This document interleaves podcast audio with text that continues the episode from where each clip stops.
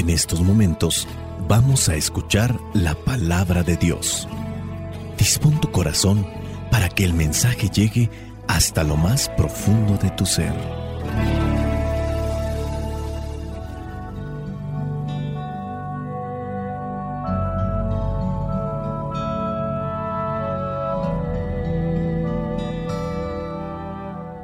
El Evangelio que la iglesia nos presenta para el día de hoy corresponde a Mateo capítulo 26 versículos del 14 al 25. Dice así, uno de los doce discípulos, el que se llamaba Judas Iscariote, fue a ver a los jefes de los sacerdotes y les dijo, ¿cuánto me quieren dar y yo les entrego a Jesús? Ellos le pagaron 30 monedas de plata y desde entonces Judas anduvo buscando el momento más oportuno para entregarles a Jesús. El primer día de la fiesta en que se comía el pan sin levadura, los discípulos se acercaron a Jesús y le preguntaron, ¿Dónde quieres que te preparemos la cena de Pascua?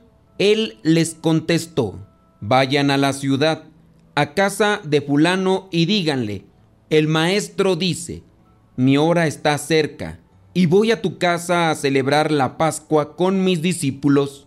Los discípulos hicieron como Jesús les había mandado y prepararon la cena de Pascua. Cuando llegó la noche, Jesús estaba a la mesa con los doce discípulos. Y mientras comían, les dijo, les aseguro que uno de ustedes me va a traicionar. Ellos se pusieron muy tristes y comenzaron a preguntarle uno tras otro, Señor, ¿acaso seré yo? Jesús les contestó, uno que moja el pan en el mismo plato que yo va a traicionarme. El Hijo del Hombre ha de recorrer el camino que dicen las Escrituras, pero hay de aquel que lo traiciona. Hubiera sido mejor para él no haber nacido. Entonces Judas, el que lo estaba traicionando, le preguntó, Maestro, ¿acaso seré yo?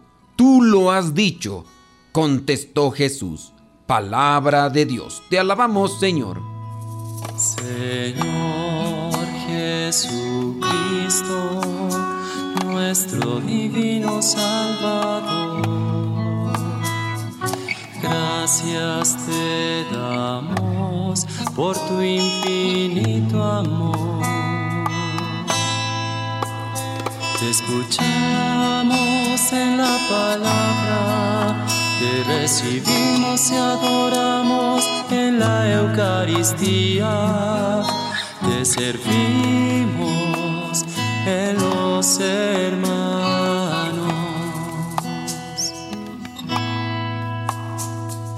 Que seamos misioneros como lo quieres tú enseñando a los hombres el fuego de tu amor. En el otro evangelio se nos habló de la traición de Judas, de la negación de Pedro. Hoy nos habla nuevamente de la traición de Judas, pero ya en forma concreta.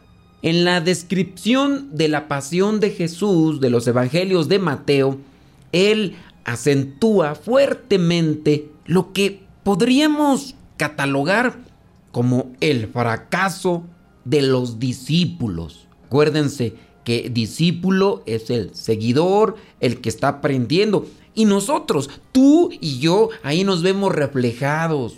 A pesar de la convivencia, nadie de entre todos los discípulos se queda en el momento de la dificultad a tomar defensa de Jesús. Judas lo traiciona, Pedro lo niega y todos los demás huyen. Y aquí en el Evangelio de Mateo se cuenta esto no para criticar, no para condenar, porque también él, como un apóstol, salió corriendo. Digamos que tampoco es para provocar desaliento en los lectores, sino para indicar que el recibimiento, la comprensión, la caridad, la compasión, el amor, la actitud de Jesús es algo todavía más grande Dios tiene la misma compasión para nosotros. Recuerden que Mateo escribe a las comunidades judías que se han convertido y que así como nosotros tenemos caídas, ellos tienen caídas, los apóstoles tuvieron sus debilidades en aquellos tiempos a causa de las frecuentes persecuciones que se daban de manera cruenta, sangrienta. Muchos llegan a sentirse desanimados y han abandonado incluso la comunidad. La intencionalidad entonces del escritor sagrado es decirles, ¿saben qué? También los apóstoles tan cercanos, los que comieron, los que estuvieron ahí escuchando la plática directa, también cayeron. Mateo viene a sugerir que nosotros podemos romper con Jesús por nuestra debilidad, pero que Jesús nunca romperá con nosotros. Su amor es mayor que nuestra infidelidad, que nuestra debilidad, que nuestras caídas. Este mensaje es primordial en esta Semana Santa. Dios nos ama con amor infinito, muy a pesar de nuestras debilidades, caídas, de nuestros descalabros, de nuestras traiciones. En este Evangelio se presenta Judas principalmente, que toma la decisión de traicionar a Jesús después que Jesús no acepta la crítica respecto de aquella mujer que gastó un perfume muy caro solamente para ungir sus pies. Así que se presenta aquí como Judas Iscariote va ante la presencia de los sacerdotes y ya les pregunta cuánto le van a dar si él se los entrega. Y aquí se presenta que son 30 monedas de plata. Sin duda aquí Mateo está evocando las palabras del profeta Zacarías. Al mismo tiempo, la traición a Jesús por 30 monedas viene a evocar la venta de José por sus propios hermanos, cuando los hermanos lo vendieron. Claro que en aquel momento le ofrecieron 20 monedas, pero también hay otro pasaje en el Antiguo Testamento donde se menciona 30 monedas que hay que pagar si es que se hiere a un esclavo. Son varios pasajes los que se evocan y a los que podría hacerse referencia. Jesús fue vendido por 30 monedas. Para Dios las personas no tenemos precio. Para Dios las personas tenemos dignidad. Solo las cosas tienen precio. Sin embargo, a veces tratamos a las personas nosotros mismos como si fueran cosas y a veces a las cosas las tratamos con mayor dignidad que a las personas. Hay muchos que ahora tratan con mayor amor a las mascotas que a las mismas personas que son parte de su familia, ya sea porque están enfermos o son ancianos. Judas comparte su tiempo y su corazón con los que quieren matar a Jesús y al mismo tiempo está con Jesús vende a Jesús y come con él. Con una mano acepta las 30 monedas y con la otra moja aquel pan en el mismo plato donde come el maestro. Y en el colmo de la contradicción, cuando escucha que él es el que lo va a traicionar tan cínicamente, así como muchas veces lo hacemos nosotros. ¿A poco soy yo? ¿Seré yo acaso maestro? Es difícil encontrarse con tamaña contradicción, pero nadie es ajeno a esta realidad.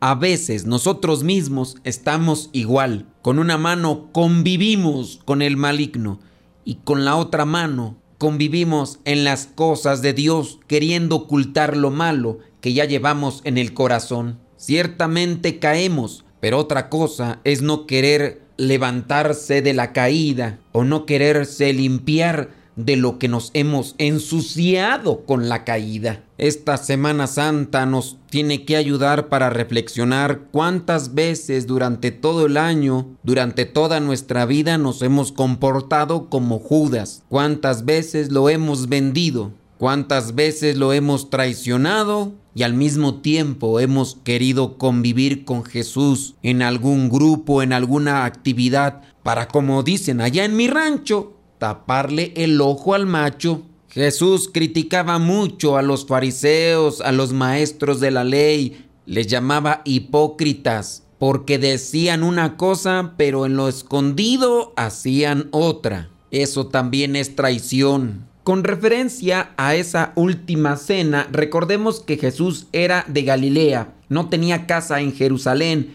pasaba la noche en el monte de los olivos. En los días de esta fiesta de Pascua, la población de Jerusalén aumentaba porque venían peregrinos de todas partes. No era fácil para Jesús encontrar una sala grande para poder celebrar la Pascua junto con los peregrinos que habían llegado con él desde Galilea. Y aquí se presenta como él manda a los discípulos para que se encuentren con una persona con la que sin duda ya se había puesto de acuerdo para celebrar la Pascua. Algunos estudiosos en la actualidad llegan a decir que esta casa era de la familia de Marcos. Marcos es el que da más detalles de este encuentro porque hasta pareciera ser que este muchacho que está cargando el agua y que es interceptado por los discípulos para darle el mensaje de parte de Jesús, pareciera ser que es el mismo Marcos. Esto según los estudiosos. Y aquí es donde también podríamos hacer un cuestionamiento. ¿Cuántas veces yo he preparado mi casa para que en ella habite Jesús, para que viva Jesús? ¿Estoy yo preparado para cuando me toque a la puerta y darle yo ese espacio, darle yo ese alojamiento? Jesús sin duda había platicado con los dueños de este lugar. Ahí es donde está la oración como preparación. El Señor se manifiesta de diferentes maneras, con muchas bendiciones. Nosotros también tenemos que abrir paso con esa comunicación, con ese diálogo, esperando el momento para que cuando el Señor quiera se llegue a manifestar. Hay que cuidar nuestros pasos para no llegar a la traición de Judas. La traición trae un precio en dos niveles. El primero, porque traicionamos nuestra conciencia. Muchas veces prometemos algo, lo hacemos de manera personal y también de manera pública. Y ahora hasta queda grabado en los videos conmemorativos, esos videos que utilizamos de recuerdo. ¿Qué dirá aquel matrimonio que hasta subió su video a las redes sociales y ahí se quedó? Prometiendo ser fiel en lo próspero y en lo adverso, en la salud y en la enfermedad. O también nosotros como consagrados diciendo que prometemos castidad, pobreza y obediencia hasta la eternidad. Pero con la traición vendemos nuestra conciencia y traicionamos el amor. En esos dos niveles afecta una traición, pero también la traición sin duda trae un resultado y un fruto, que es la infelicidad. Aunque ande muy sonriente, aunque andemos con esa sonrisa de oreja a oreja, pero si hemos traicionado, la felicidad se apartará de nuestros corazones. Muchas veces la sonrisa oculta el tamaño de la infelicidad en aquel que ha traicionado. Mientras más grande sea su sonrisa, más grande es su vacío. Busquemos el arrepentimiento porque todos hemos fallado unos más que otros. Busquemos preparar nuestro corazón para esta Pascua. Al preparar nuestro corazón es también fortalecer con Jesús esa relación. Busquemos fortalecer nuestra fe para que los embates de la vida no nos dejen tumbados en el pecado. Soy el Padre Modesto Lule de los misioneros servidores de la palabra. La bendición de Dios Todopoderoso, Padre, Hijo y Espíritu Santo descienda sobre cada uno de ustedes y los acompañe siempre. Vayamos a vivir la palabra.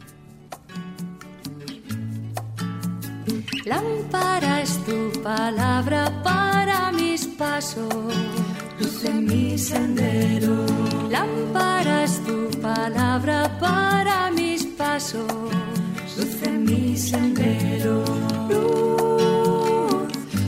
palabra es la luz.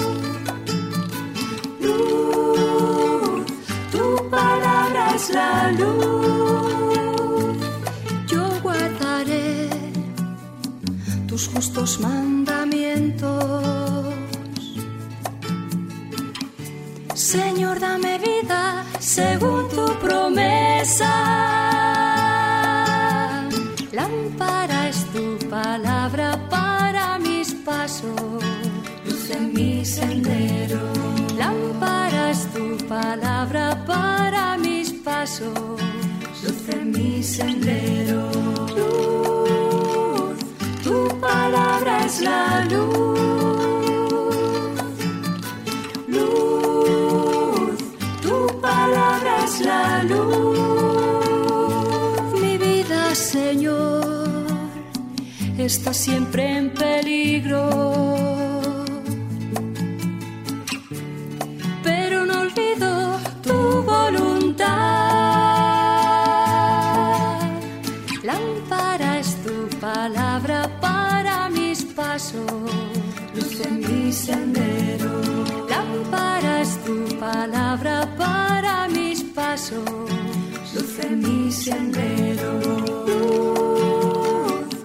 Tu palabra es la luz. Luz, tu palabra es la luz.